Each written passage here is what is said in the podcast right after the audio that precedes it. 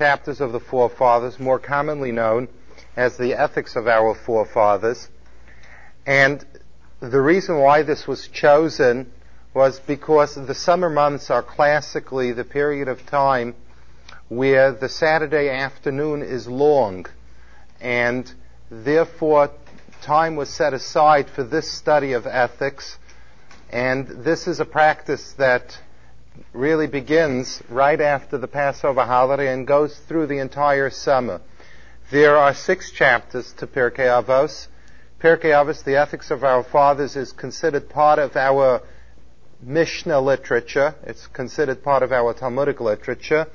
And what happens is that every week we learn an entire chapter, and then we go back a second, third, and fourth cycle to go through the ethics of our fathers. Obviously, we only have in this summer session six weeks, so what we will do is we will try to cover as much ground in the chapter or chapters as as it as it unfolds, and God willing, in future summers we'll we'll pick up where we left. We'll we'll finish this summer. Now, the ethics of our fathers begins as a book of ethics with a very peculiar introduction. The book of ethics begins by telling us Moshe Kibel Torah Misinai, that Moses received the Torah, accepted the Torah at Sinai. Good morning.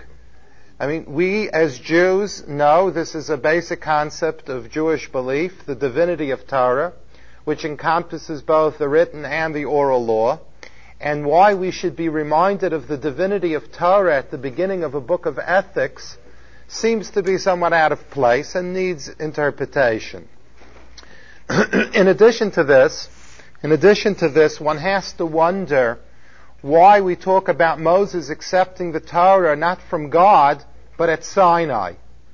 I mean, the principal, the principal, the principal factor at Sinai wasn't Sinai.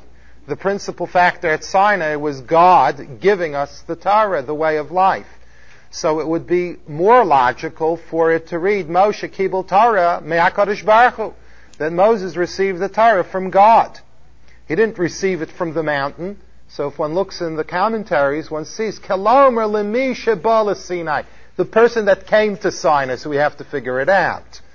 It would be much more straightforward to simply say Moses received the Torah from God. But that's not what it says. It says Moses received the Torah at Sinai, and obviously if it says it in that way, it means to communicate to us an idea that would otherwise not be reflected. So the, the first thing that we really have to do, and this is a very appropriate introduction to, to the entire work, the ethics of our fathers, is to understand the need for ethics. Now, if one looks in the entire work of, of the ethics of our fathers, one will come to realize that there is a tremendous amount of simple, practical advice of how one leads his life. Things like judging a person favorably, smiling at a person, being of pleasant temperament, of trying to be happy with your lot, learning from everybody, for every, everyone has something to teach. A lot of practical advice. And certainly there were many books that were written that were books of ethics. There were philosophers that wrote books on how to lead life and be happy in the pursuit of happiness. Those of you that recall the series that we did before the summer was some kind of a book like that.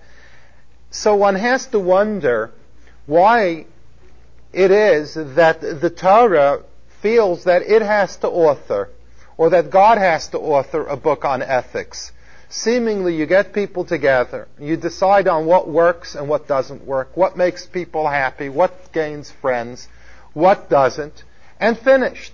Why is it that you need the authorship of God to compose a practical guide on how to lead a happy life and get along with other people?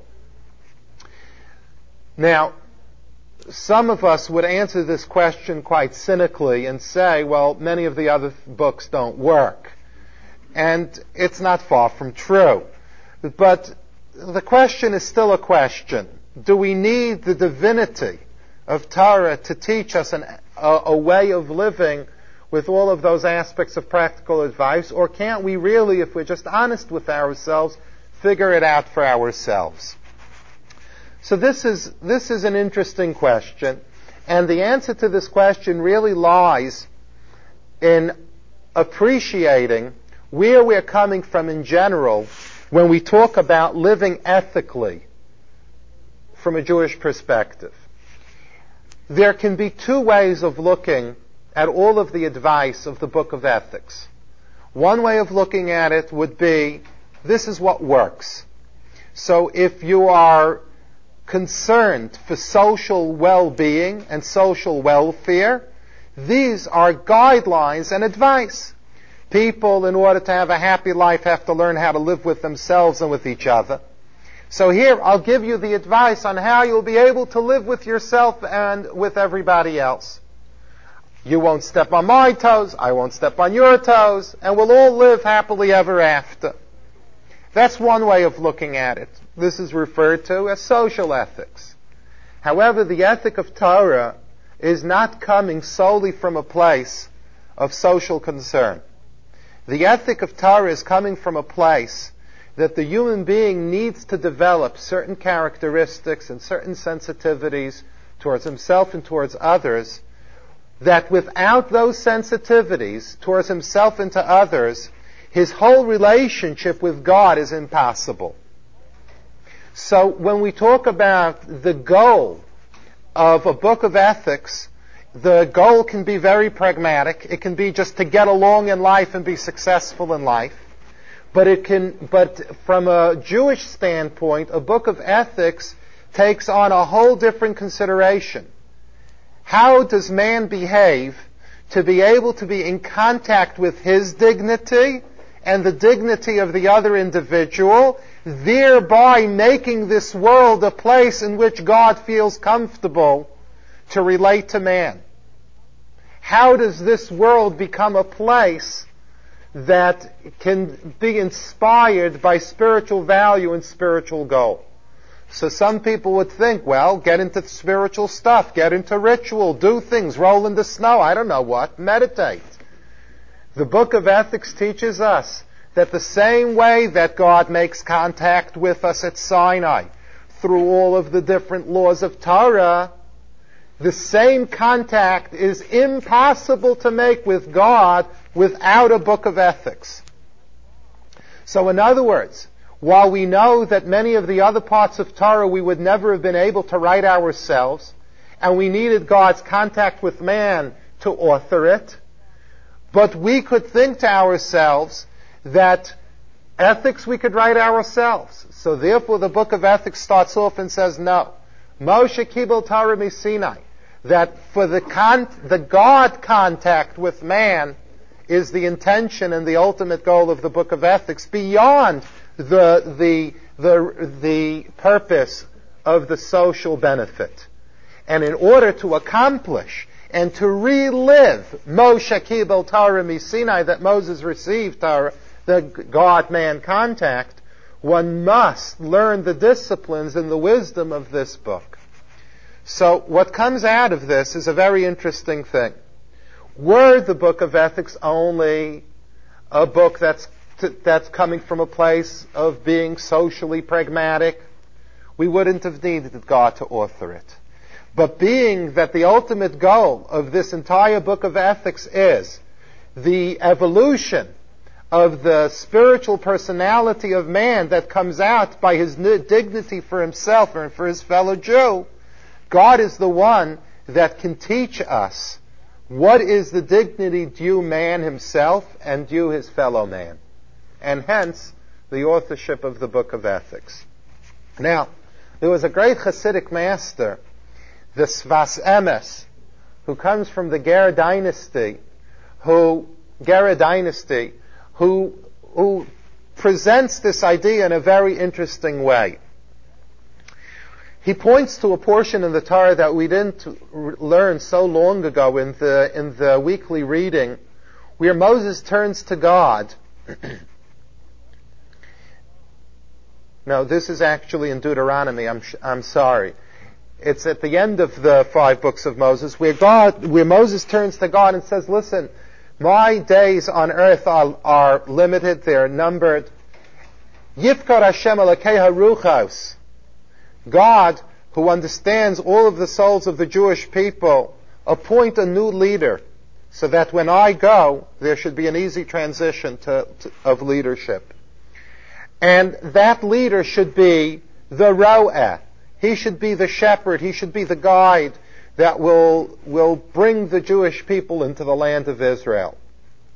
So the great Hasidic master, the Sfas Emes, based on many verses throughout Scripture, proves that the word Ro'eh, the, our shepherd, our leader, is really a reference to God. So here it is, here it is that that Moses is standing before God and asking that the Jewish people should have their next Roeh, their next shepherd, their next leader, while Roeh really is a reference to God himself leading the Jewish people. So the Sfas Emes says that there is really no contradiction here. Because in essence, God is the leader of the Jewish people. He is the one that watches us, protects us, and leads us. However, there has to be a unique individual in humankind that leads us, who prepares us to be led by God, to be directed by God. He creates a climate and an atmosphere within the people that makes us worthy of God being in our midst to guide us through our existence in this world. So God is definitely the Ro'eh. God is the one that leads. But we as a people need the teacher, the mentor, the leader, the guide that makes us worthy of receiving God as this ultimate Ro'eh. And this is what Moses prays for. The Sfas Emes continues and he explains that this prayer that Moses prayed to God was not a one-time prayer. That when I leave, in history, the next leader should already be in place. But it was Moses' prayer that for all time the Jews should be provided with the kind of leadership that would allow God to be in our midst and to truly guide us. So it wasn't a prayer just for one particular time, but it was for all generations. So while Moses' prayer was immediately answered by Joshua becoming the leader after Moses, but that prayer really exists for all times, that there is some kind of a leadership or guide that we will always have that will enable us to be meritorious of God being our ultimate shepherd. The Sfas Emes, the great Hasidic master, continues and he says, and what do you think? And where do you think that prayer was answered? That prayer was answered in the book of Ethics. In other words, Moses' prayer, Yifkar Hashem Elokeha Ruchos, that God who understands all the souls should give leadership to the Jewish people after my death, that was put into, it was inculcated into all of the chapters of ethics so that a person that would study and then follow the ethics of this book would then become worthy of drawing the leadership of God as our shepherd back into our midst. So what do we see from the teaching of the Sfas Emes? What we see from the teaching of the Sfas Emes is that the book of ethics goes far beyond being a book of, of practical advice of how to get along in life. But it goes one step beyond. It goes to the step of creating by the discipline that the, the, all of these pieces of advice give us a way that we merit to always have Moses' prayer answered that God will lead us and God will direct us. With this, we can understand very well, very well, why the ethics of our fathers opens up with the words Moshe Kibel Torah Misinai, that Moses received the Torah from Sinai. And the question that we asked was, why doesn't it say Moses accepted the Torah from God? Why from Sinai? So those of you that are familiar a little bit with the, our Midrashic literature know that Sinai was chosen as the mountain upon which Torah would be given for a very important reason. The mountain of Sinai was given, the Torah was selected as the mountain upon which Torah would be given because it was of all the mountains that, that were logical to choose, the lowest in height. And our Midrashic literature teaches us that ultimately the God-man contact cannot be accomplished without man having a measure of humility as opposed to arrogance. Now this is a very interesting idea because many of us think that the path of spirituality is in all kinds of mixtures, mystical teachings, inspirations, meditating on letters, and who knows what else. But our sages teach us that the critical component for man becoming a vessel to receive in an untainted fashion the guidance of God is through humility. And therefore God chose the lowest of all mountains upon which to give the Torah to say that the accomplishment of the God-man contact is more contingent on any, than on anything else is contingent upon man's humility. This gives us a little bit of the flavor of the basis of what the ethics of our fathers is all about. One could say that humility is a nice virtue because arrogant people smell. Arrogant people are difficult to get along with. Arrogant people can never learn. So it's practical to encourage and to foster the ideas of humility. But by the ethics of our father, starting off by saying, Moshe kibel Torah misinai, we're taught that the ethic of humility is not just a practical piece of advice so that we can get along in life because our noses aren't in the clouds, but that they can face another individual. But it goes beyond that. That's one healthy reason, but it really goes beyond that also. Because a person that doesn't have humility can't relate to the God-man contact experience. So this really shapes out for us a very interesting attitude towards the Jewish ethic. Now, there will be things that we'll learn as we go along that will look odd, peculiar, antiquated possibly, and unfair possibly. But if we will keep this particular dimension of the ethic involved, that we're not only looking for the practical benefit, but that we're also looking to create an environment within which the contact with God becomes natural, natural and, and viable, then those pieces of advice make a lot more sense. When we come to them, I will point them out and we will be able to develop the concept based upon these first words. Now,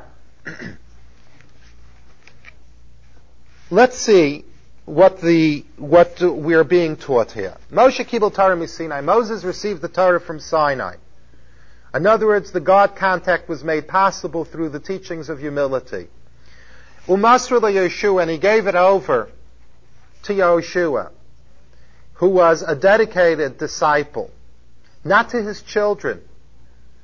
For spirituality is not an inheritance. It is something that we gain from the generations before us through dedication. The Yeshua Canaan, and Joshua then gave it over to the most reliable people, the elders of the time. And then the elders gave it over to the prophets, the prophets gave it over to the high court that was established when we returned from the Babylonian exile. Now, what is the significance of this reference to the intricate chain of the transmission of Torah from generation to generation? What's the significance? Now, I'm not going to get into a whole stint this evening about the divinity of Torah and how we know that the Torah after it was divinely given, was authentically transmitted from one generation to the next. However, we have a very precise and accurate history that records the transmission. And the, the question that usually comes up in most people's mind isn't transmission have the weakness of the telephone game? That's the classical question that always comes up.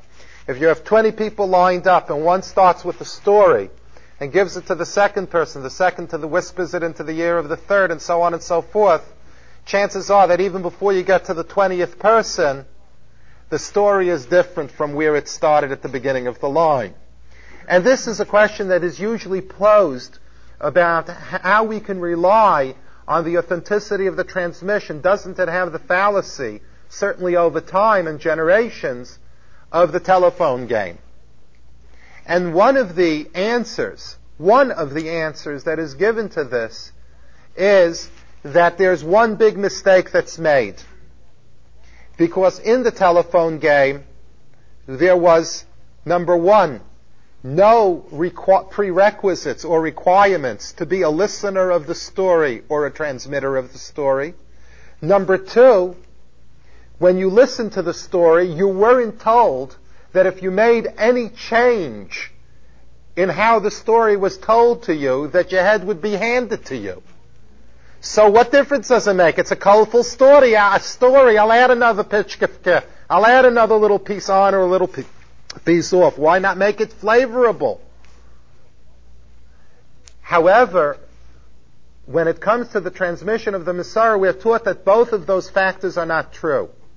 Number one, the people that were chosen for the transmission of, of the Mesorah, of the tradition, from one generation to the other, were people that were exemplary, not only in, in scholarship, but in all moral and ethical values. They were the only ones that could be trusted to be able to transmit from the generation closed to the generation ahead without the subjectivity that would have distorted the authenticity of Torah. So it's a phenomenal thing. And these were people that their lives were dedicated to this. They did nothing else in their lives except study and transmit. This, this wasn't a telephone game played when you have to burn time. This was their dedication of their life. They were supported by the nation to do this and to guarantee that the tradition would go over from one generation to the next. A big difference from the telephone game. But why is this significant to us? This is significant to us in one important way. The same way that we cannot rely on an authentic transmission of God's will without individuals whose character was morally and ethically impeccable. We can't rely upon it. So too, we cannot develop an ethic of our own unless we're willing to say that we're coming from a place that is ethically and morally impeccable. I don't think that anybody carries around the, the, the notion in their mind and in their head that they are not, to a certain degree, subjective in certain areas of ethics and morals, and that things change as needs change, and so on and so forth. So therefore, Pirkei Avos begins, and Pirkei Avos says that the qualities of ethics and the purity of ethics is critical. It's critical in the God-human contact, and it is critical for the authentic transmission between God and man. And therefore, for man to know with a certainty that he's always in contact with God and not just with what he personally wants, he has to study ethics. Now, let's see the first things that he, he's we're taught in ethics. The High Court was famous for saying three pieces of advice. They taught us three pieces of advice. Now we're going to go through ethics and we're going to learn many things. And there were people that were known to, to say things that th- those were their sayings. This is my teaching.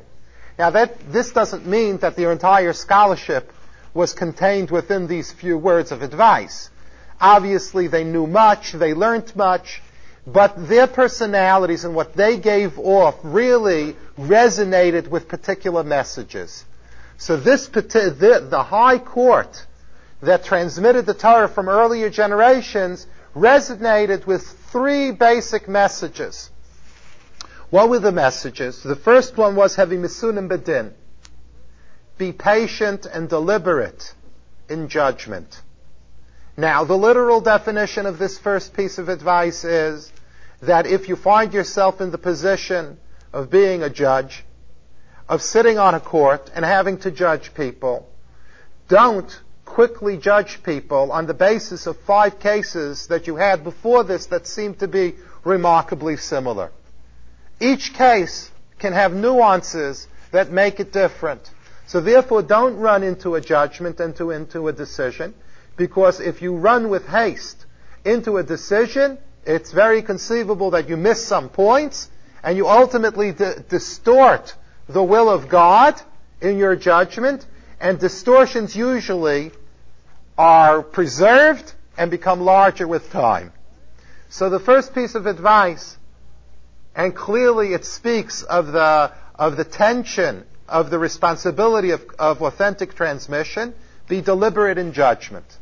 However, the great Hasidic master, the Sfas Emes, teaches us that having Misunim Bedin seems on, at first glance to be reserved for people that get up there and wear robes.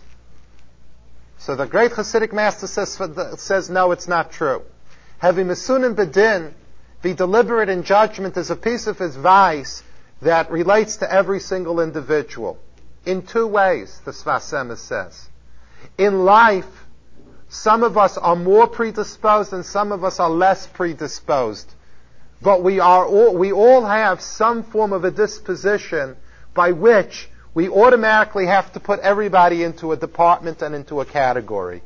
You belong here, and you belong here, and you're this, and you're that, and judging everybody.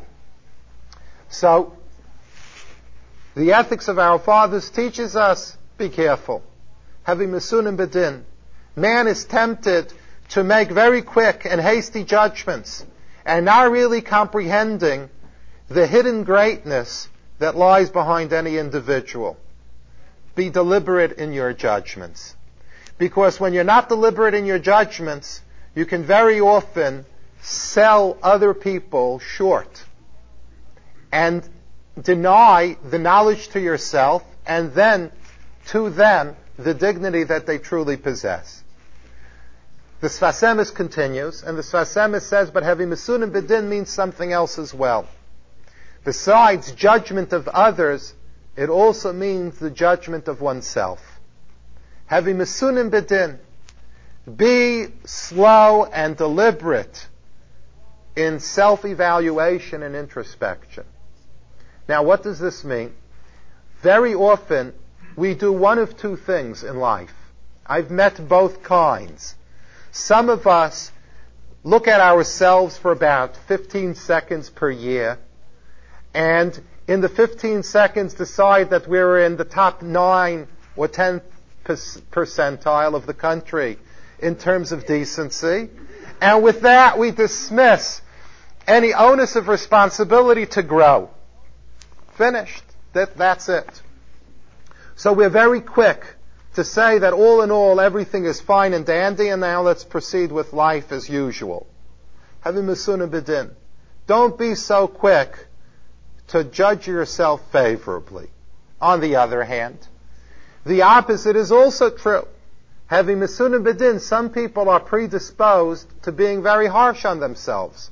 And the minute that they see a conduct that seems to reflect a horrible negativity, they come down hard on themselves and they say, I'm nothing more than a dirtbag, and there's nothing much that I can really hope myself to ever become in life.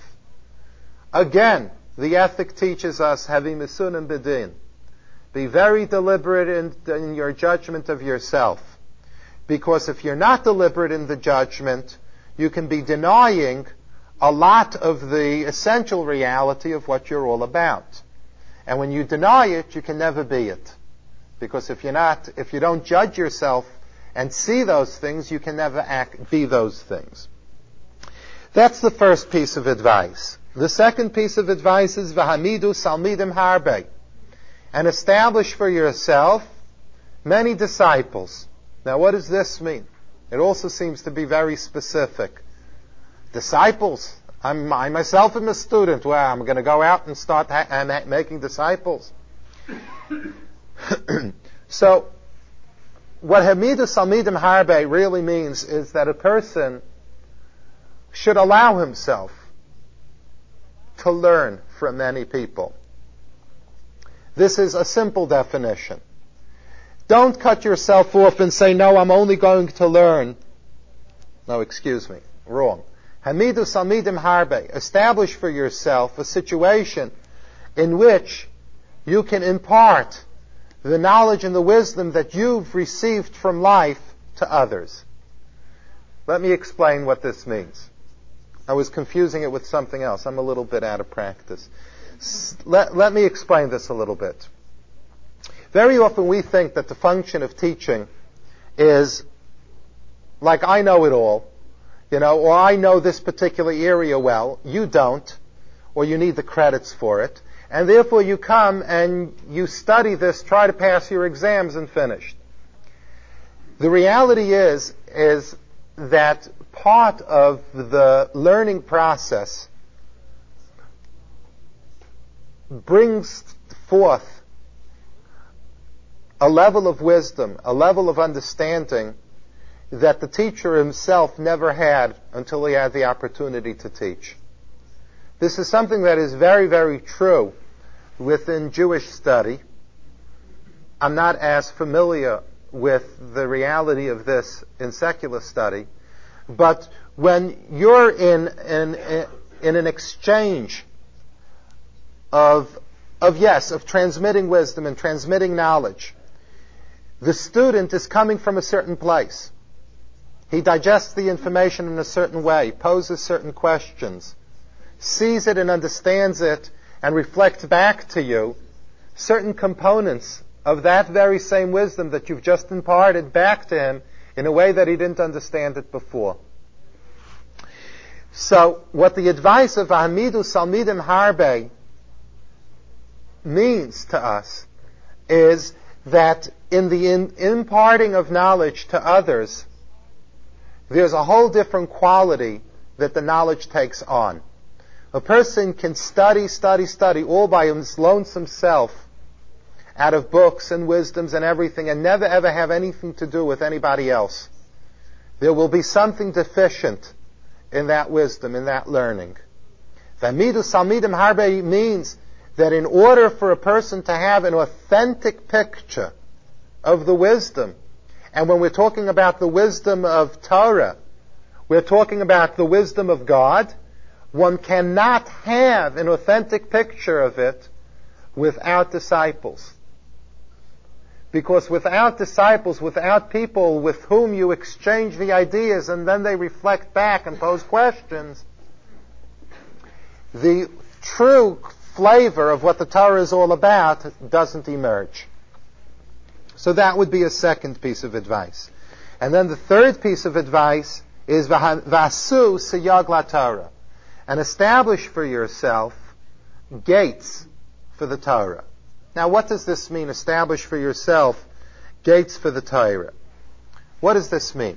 Well, the Torah tells us the Torah is divided into two, two categories things that we're required to do and things that we're required to stay away from.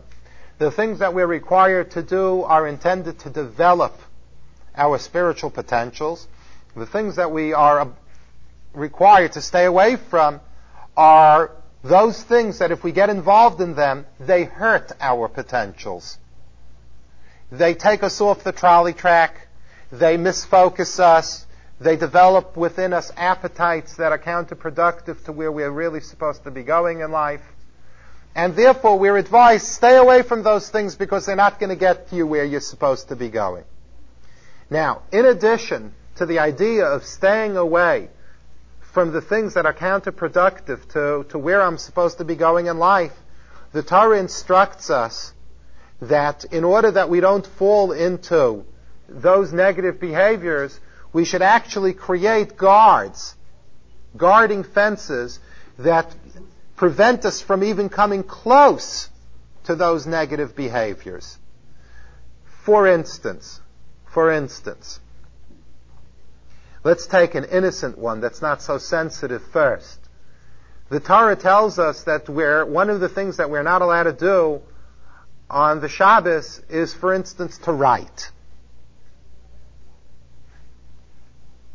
The gate for not writing is that we're instructed not to move any kind of writing instrument that we would be tempted to write with. So the actual prohibition is just not to write. The siyag, the gate, would be not to move any in writing instrument because from moving writing instruments you can even inadvertently begin writing.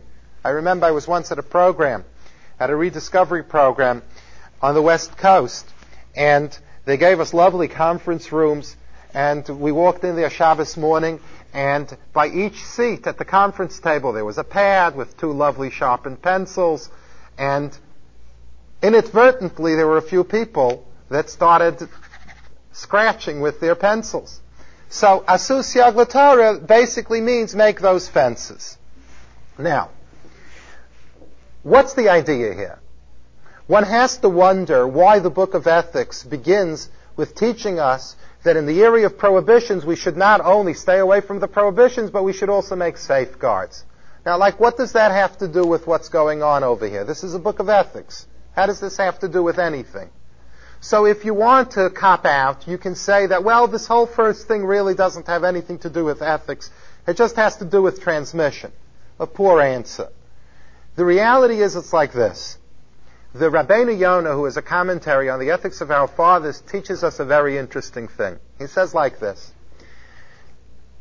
The person that institutes in his life fences in those particular areas where he knows he's weak is really saying and proclaiming a very beautiful message. Because a person, technically speaking, can say to God like this, God, I know what I'm supposed to do, and I know what I'm not supposed to do. Listen, I, when I get up in the morning, I'll try to do my best. You win some, you lose some, and that's it. But the person that says when he gets up in the morning, it's not good enough, the attitude, I'll win some and lose some. But I'm going to try to do my best to make the proportion of wins against losses higher. And how will I do that? By instituting certain fences that will keep me even out of the parameter of temptation. That person is saying something very interesting to God. He's saying that he's not just trying to get by, but he's saying that he cares about being successful. When a person makes the statement that he's not just going to try to get by and, and be whatever it will be at the moment when it passes by, but that he says that I recognize that there's a lot to be gained and a lot to be lost. And I want to invest as much as I can to guarantee the results as best I can. What he's reflecting is that the value and the meaning of God in his life is terribly important and precious. It's not just a question of, well, I'll do what I'm, I'm, I'm required to do, and you know, we're all human. But the person that says it's not a question of being human or not, maybe I'll be excused, but I hurt myself in the process. I'm not interested in hurting myself. Now, this is a very interesting attitude because our sages teach us that when God sees the attitude that we're not just trying to get by technically, but that we truly believe that the will of God will make my life meaningful. And if I fall into something that's not the will of God, I'm bringing a slow devastation into my life. That attitude is held very dearly by God. It's very precious to God. And God's response to man is, how can I not bring myself closer to the person and help the person if he's making such an effort at trying to guarantee that my will is fulfilled. So what is the person actually doing by the gate? More than just creating a fence not to do the wrong thing, he's saying, God, I don't want to lose you. I don't want to even by accident jeopardize the relationship. This is a theme of what ethics is all about. The whole theme of ethics, as I, as I explained in the introduction, is not only the practical aspect of how to get along in life, but it is to create an atmosphere by which we merit God's presence. It's that God should be able to dwell in our midst. So any advice that will be able to help us bring this God into our midst is part of the book of ethics. And that's why this idea of asus siag is expressed here. Let's move on to the next. I'll take, I'll take questions shortly. Shimon Hatzadik Haya Mishiyari Knesses Hagdola. After the High Court, the Torah was transmitted primarily through one great person, Shimon Hatzadik. He was a great individual. History teaches us that when Antiochus came back from war after a great battle and Shimon Hatzadik was in the road, he got off his horse and he bowed down to Shimon Hatzadik.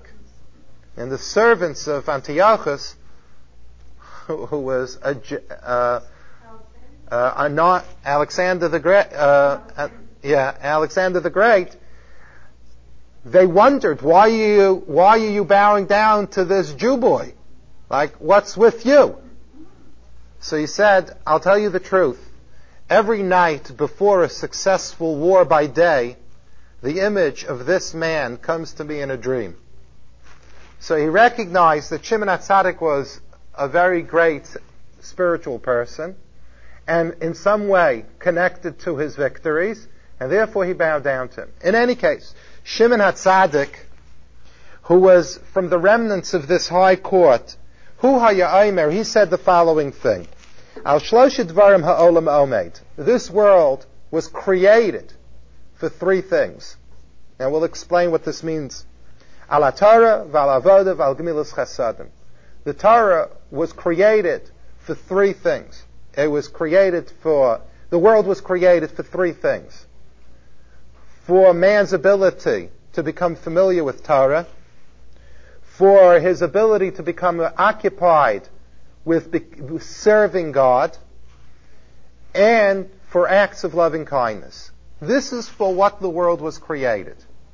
Now, let's be clear about something here we've learned many times in the past that the ultimate reason for which God, crea- for which God created the world was that man should be able to receive of God's goodness in the fullest measure. God wanted to give. And therefore he created a world and he created man to be able to receive his goodness.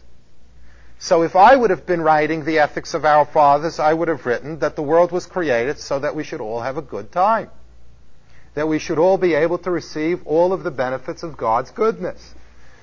Shimon HaTzadik seems to say something else. No, no, no, no. The world was created so that you should be able to learn and to be able to serve and to do acts of loving kindness. There seems to be a little bit of a contradiction here. Or is it? It's really not a contradiction. Because what Shimon HaTzadik is telling us is yes, there's no question, that the ultimate reason for which God created the world was that we should become the greatest benefactors of God's good. But how do we become the greatest benefactors of God's good? By being able to relate to everything that God stands for. How can we relate to everything that God stands for? With these three tools. Through Torah and through serving God and through acts of loving kindness, these are the three ways by which we have an open relationship with God and therefore can receive everything that God wants to give us. So, Shimon HaTzadik is not differing. Shimon HaTzadik is saying that the ultimate creation of the world was the fulfillment of man. But the fulfillment of man is made possible through his tight connection to God. That connection made possible through his connection to God's Torah, to acts of loving kindness, and to the service of God. Now, a number of weeks ago, and I was learning this with my children, I explained it in the following way. I explained it in the following way. Firstly, we have to know that when we talk about Torah, we're talking about the learning of Torah, and then aspiring to inculcate those ideals that we've learned into our lives. When we speak about acts of loving kindness, that's very straightforward as well. That means acts of loving kindness, helping the helping people that are in pain and in bereavement, helping people go through periods of time that are either really means all of the all of the the rituals and all of the ceremonies that took place when we had a temple, the offerings that we brought, that refer, that was the avoda. In fact, the commentaries go so far as to say, I'll prove to you that the world was created and creation is sustained through these services because after God destroyed the, the whole world in the, in the generation of the flood, Noah came out of the Teva and he brought offerings to God and it was then that God promised that he would never destroy the world again. So we see that there's an interesting relationship between these offerings to God, these offerings to God, and the ongoing cre- of the world. Now, this means precious little to us today. Firstly, we don't have offerings. Secondly, even if we did, we are baffled by the meaning and the legitimacy of animal sacrifice. And thirdly, even if we could try to create some kind of a rationale for it, to say that the world was created for it seems to be stretching it far, too far. So we've had, we have difficulty with it. One problem. However, maybe the place to start in unraveling this mystery is in learning what the substitute for that avoda is today. The substitute for that avoda today is prayer. This is what we are taught. It's even in our prayers that prayer functions in the place of avoda. So the world was created for three things, and they are all available to us today. Torah, prayer, and acts of loving kindness. Now, when I was learning this with my children, an interesting thought came to me. An interesting thought came to me that I'd like to share we, we're all familiar with the fact that we're down here on earth, referred to very insightfully in our Kabbalistic literature with one simple word, lamata, down here. We also know that there are things that float in the celestial realms. Spirituality, God, angels, who knows what else referred to Kabbalistically as Lama'ala, that which is above. Now, the intention for the total benefit of man was that Lama'ala and Lamata, that the above and the below should meet, should come together. That they should have a point of contact. And within a, uh, um, a Jew's spiritual growth, he has two very interesting ways by which he accomplishes this. When a Jew learns Torah, what he is actually doing is taking the lofty and bringing it down to earth. When a Jew prays to God, he is taking everything from this world down here and trying to raise its purpose towards God. There are two very interesting functions. Torah is a function by which we bring that which is lama'ala, lamata. We take those lofty concepts and we try to comprehend them and then integrate them. A function of that which is beyond these worlds to bring into this world. And prayer, on the other hand, is man's attempt to take himself from that place, lemata, and to re- raise himself and transcend himself and make some contact, lema'ala. It's very interesting that our sages teach us that successful, a successful relationship with God requires both Torah and Tefillah. Why? Because we need to bring down and we need to raise up and meet. The function of Torah is to bring down, and that the symbolism of that is that God came down on the mountain, and at the same time, Spirituality requires a person's ascent to that which is higher, as we came to the mountain. This is the function of the Lama'ala Lamata. Now, let me explain this a little bit better. Because we know how Torah has many, many lofty concepts, and we try to bring it down to understand it, comprehend it, and integrate it. But how does prayer function in bringing that which is down here and bringing it up? And the answer to that is very simple. Because what does a person do in prayer? What a person does in prayer is really not a cerebral function.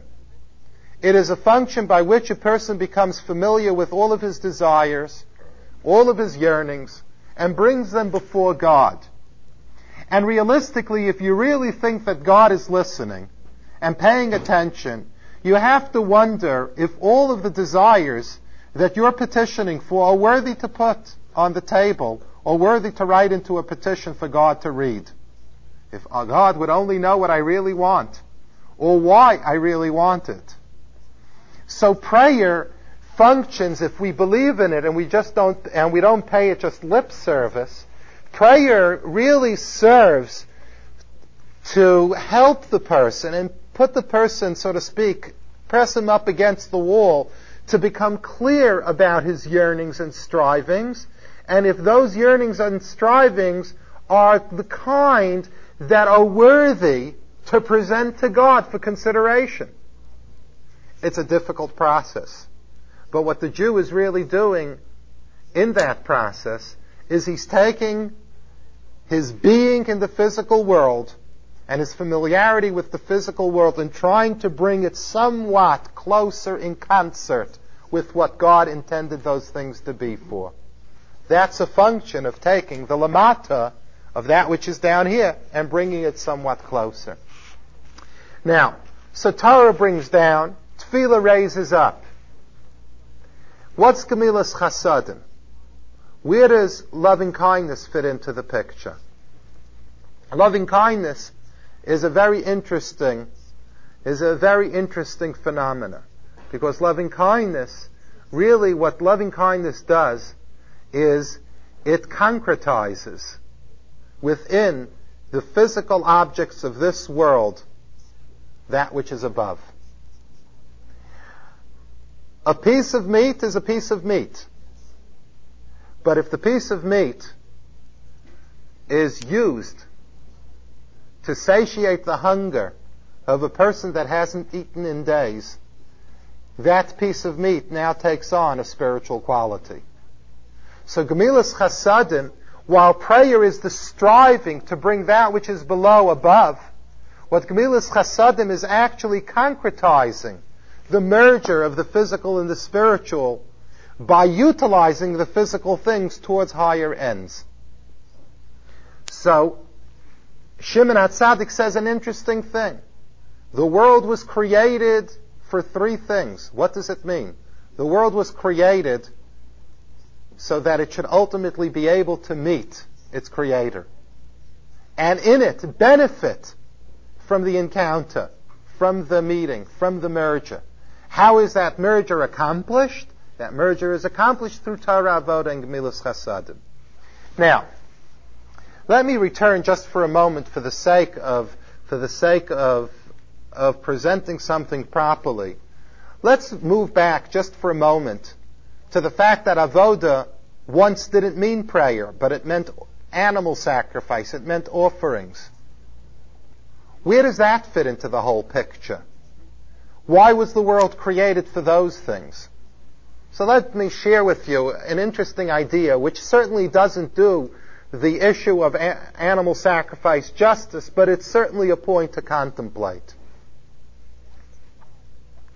Why was God, so to speak, influenced or inspired by Noach's bringing this sacrifice?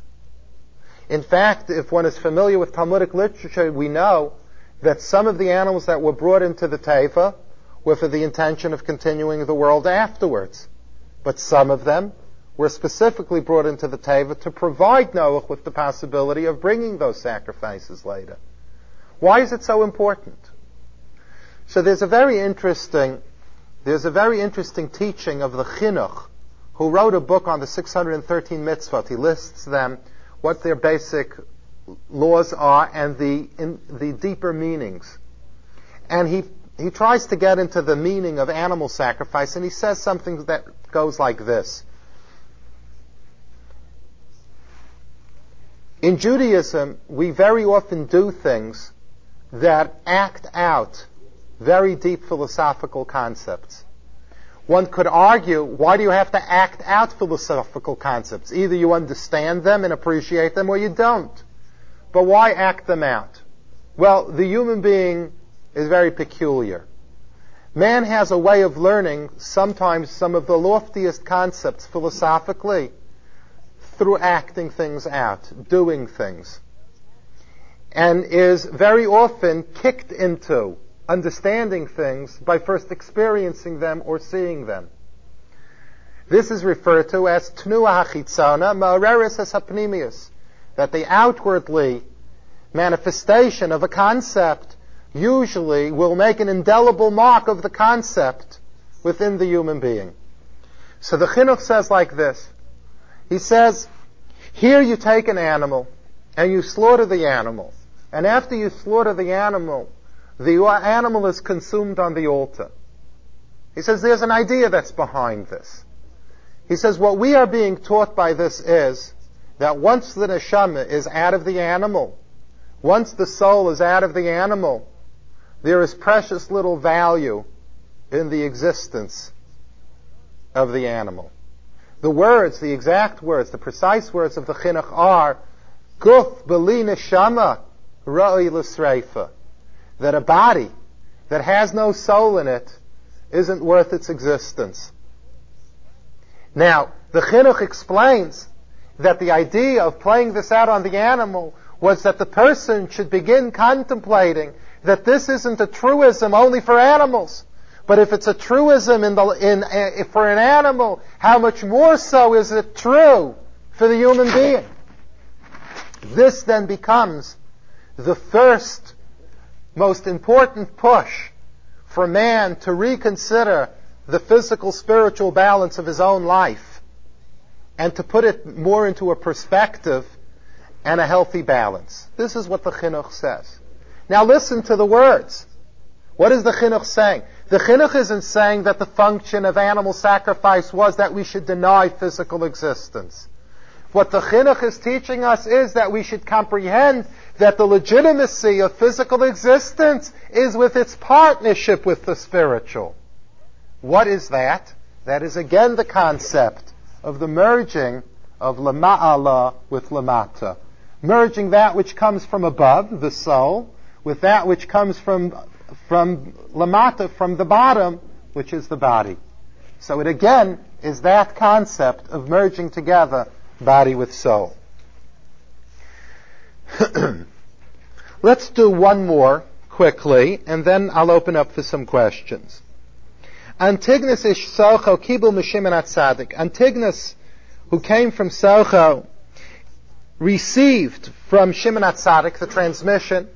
Hu haya omer, and he used to say, Al tiyu avodim hamisham shemisarav al manas pras, ela hevi shalo al pras, aleichem. Don't be like servants who only serve the master for the reward that they know that they're going to get for the service, but serve the master, in this case meaning God, without the contingency, without the, without the condition of knowing that you're getting a reward for it. In other words, don't serve God simply because there's a pot of gold awaiting you when you're finished. Serve God not for the, for the mercenary reasons of, of the benefits and the rewards, but serve God out of love. And even though you serve God out of love, but aleichem, but make sure that you also have an awe and a reverence and a fear for God as well.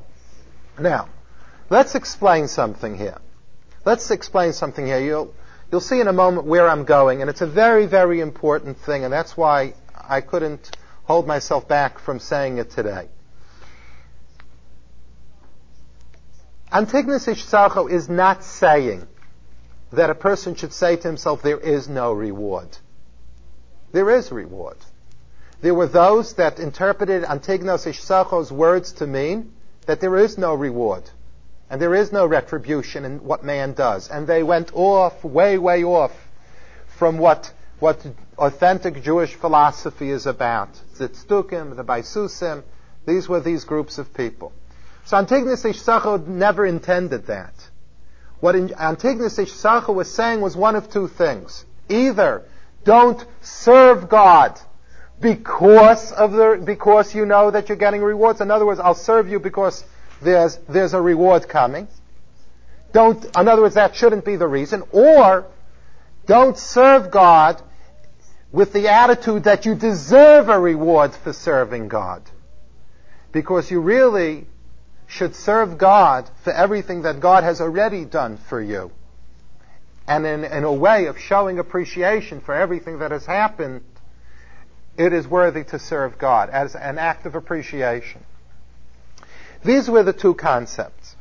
Now, what all of the commentaries say is that if I'm not serving God for rewards, so why am I serving God? I'm serving God out of love.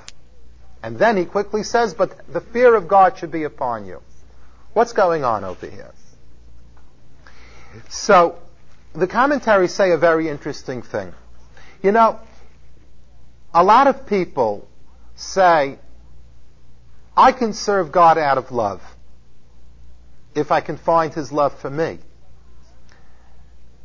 But it is very difficult for me to serve God out of fear. First of all, the word fear conjures up in our minds all kinds of negative things. Fear, by and large, is a despicable word in any person's vocabulary. It's, it's immobilizing, it's debilitating, it robs man of what he truly is, etc., etc. And there is no magic that when we attach the word fear to God, all of a sudden it becomes a great virtue in our minds. We've got problems with it. We struggle with it. And most of us would prefer only thinking of God as loving me, and therefore I'll love Him.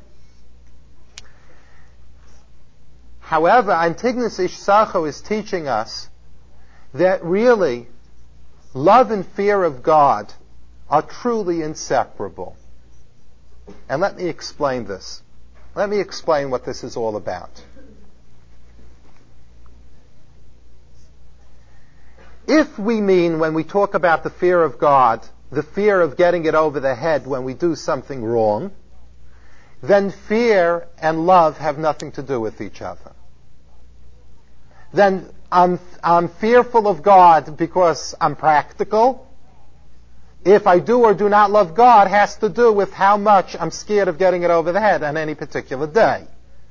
So then the two things can be very much contradictory with each other. However, there is a form of fear that is the result of love, and there is a form of fear that, in, that engenders love. How? So let's explain. Let's take the, the easier half first if I have a relationship with an individual, that that relationship is very, very deep, a very deep and loving relationship, and it is terribly precious to me, I will be fearful of doing something that can spoil it. In other words, because there is so much love, I don't want to do the things that can hurt the relationship. I don't want to do the things that can hurt the other person because I love the other person. I don't want to do the things that can hurt the relationship because the relationship is such a deep loving one. I don't want to lose it. So there is a yira, there is a fear that comes out of ahava. And I would say that a person that is never concerned about what happens to a relationship, the relationship isn't worth too much to begin with. So the fact that a person can exhibit a certain amount of fear in not hurting a relationship reflects the extent of the love that exists in the relationship. So the yira that flows from love is fine. It's not contradictory. It usually keeps us in shape that we don't take the relationship for granted and that we constantly keep the elements necessary in the relationship going. On the other hand, Yira also brings to ahava. Fear also brings to love. Because what the word Yira really means, what the word Yira really means is to see, to comprehend, to understand. To the extent that we really comprehend and understand God's greatness, we have to be overcome with a tremendous degree of gratitude and love to God that He has anything to do with me and that He's involved with me. So to the degree that we can see God, that we can really believe that He's a reality, it's to that degree that love becomes possible. You see, if God is some kind of imagination, some kind of goose pimple in my mind, you know, that, that blows hot and cold depending upon what happened to me today. So ahava isn't a reality. But to the degree that, that, that God is this awesome reality, so then there's what to love. The more real God is, the more there is what to love and what to feel. So Yira also, and the efforts that we put in, in respecting who God is, brings us to love, to love as well. A relationship that has no responsibility and no concern doesn't have the possibility of becoming nurtured with deep love, nurtured and coming to deep love. But if there is a certain amount of seeing, understanding, respecting, being concerned about where the other person stands. So then what comes out of all of that energy is ahava. So it's really childish and somewhat immature to run away from all concepts of yira. The yira that, that flows into love by the effort and the yira that flows out of love is very important in our relationship with God. And it's the combination of both that really makes a realistic relationship. Okay, I'll keep quiet now and I'll gladly take some questions.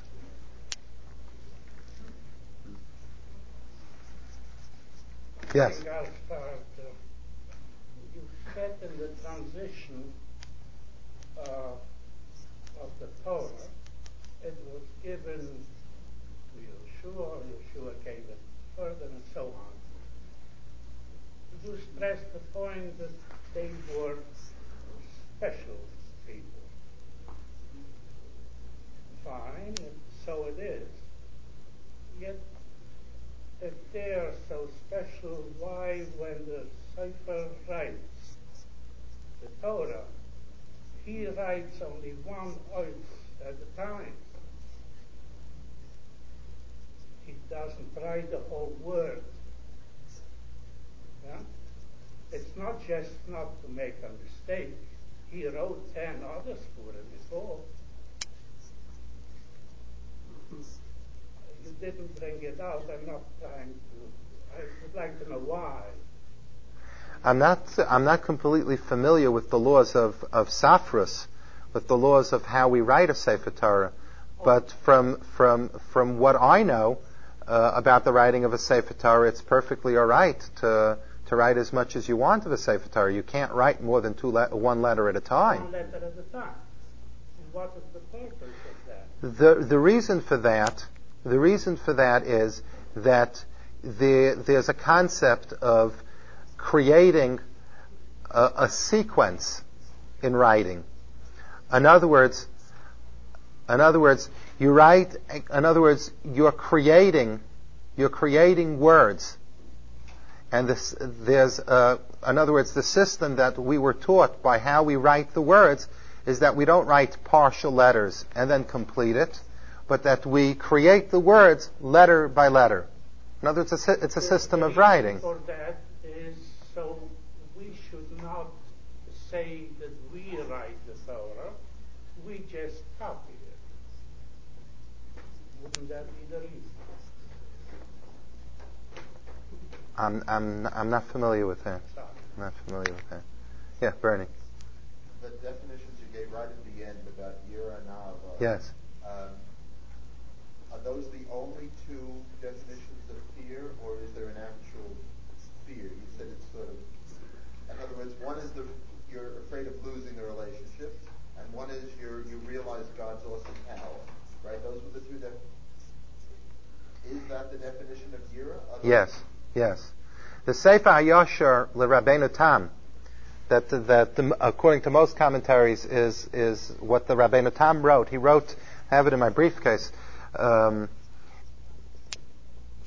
he, he discusses the relationship of Av and Yira. And he, sa- and he says that the, the other Yira, the Yira of Onesh, okay, he says Yiras HaOnesh was never the intention of what was meant by the virtue of Yira. Okay? Never intended. There is a concept that a person believes that there's reward and punishment, and that he knows that for everything that he does, he's accountable. But that, that amud, that pillar of the relationship of God, which is, which is yira, is not yiras ha'onesh.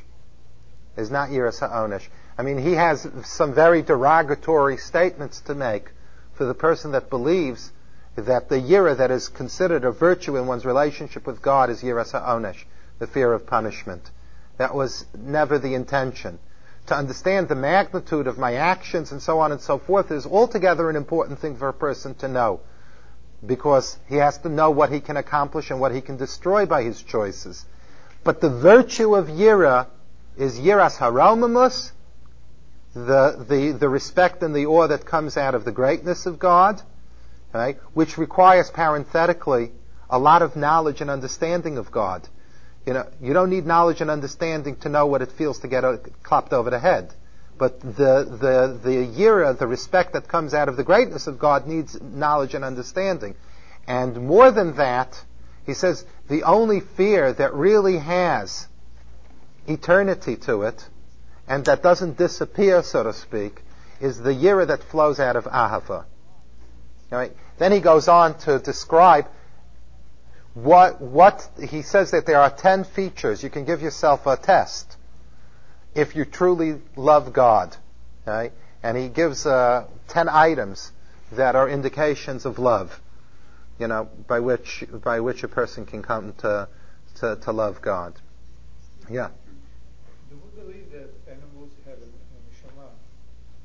Yes, we do, but obviously not of the, the nature or level that human beings have. According to our Kabbalistic literature, in a certain sense, every living thing has, and even not living things, have a soul. The soul being the spiritual purpose or the spiritual charge for which they exist in the world. But obviously, the kind, the type, the level, the purpose of each neshama is different.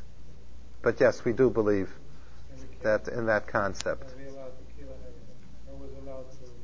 I, I, as I said before, I don't want to go d- deeply into this whole concept. Okay, I mean, I'm afraid that if I answer your question more, you're going to be left with bigger questions. But if you insist, I'll do it. There's a co- there's there is a concept in Judaism which is radically different from what we're accustomed to today, and that, and it runs something along the lines. And again, this is not a whole answer, it's only part of a much larger answer. So don't, don't take this as the entire thing. There is a concept in Judaism which says that everything in creation was intended in some way to serve God. However, being realistic, right, this is accomplished through many things serving man and aiding man in his service of God. If I could use a Kabbalistic example of this, the Baal HaTanya says that the earth provides a home for the grass to grow. The cow eats the grass. The cow produces milk. The human being drinks the milk and has the strength to serve God. So the Baal HaTanya says in an interesting way, man has the ability, if he uses the resources of his entire world correctly, he has a way of bringing together and unifying all of creation in a service to God. Now, when man does this, not the cow, not the blade of grass, not the earth, feels deprived, used, or raped in any way. For in each part and each level of creation functioning in helping man in his service of God, it reaches the fulfillment of its reason for existence. This is why we very often talk about even physical things like a piece of land, when it serves the spiritual purpose for which it's created, that it is raised in accomplishing that purpose. That's why when Abraham bought the, the, the, the burial plot that where Adam and his wife Chava was buried for, for himself and for, for the next two pairs, Yitzchak and Rivka and Yaakov and Rachel, when he was finished with buying the piece of land, it says, Vayakum stay Ephron, that the, the field actually had an elevation from, from the purchase, because now it would be able to serve the purpose for which it was created. So the Jewish view of the resources of the world is that we respect all of the resources of the world because they too have a function in the service of God. And when that service and function is, is found and accomplished, right, and I know it's going to sound egotistical, man has, has provided a level of fulfillment for that particular part of creation, not only for himself. And therefore, when a person utilizes things as instruments of the service of God, those things themselves are raised towards God and reach a level of fulfillment. Now, how this has to do with animal sacrifice, I will leave to your imagination for the time being. But it, it runs along that course. See, the mind today goes along the course. Hey, listen, you have a life, and and and uh, we'll we'll respect it. But the same way we respect human life, we respect as legitimate existence in and of itself every other form of life as well. That's not totally correct, while it is coming from a place that has a, a, a lot of truth. When we talk about the most meaningful life of an animal is to be an animal and to be left alone to be an animal, that's not true from a Jewish perspective. From a Jewish perspective, the life of an animal is precious for the purpose for which it was created. And ultimately, everything is created to, to move man toward, closer towards God. Right, we'll have to stop here.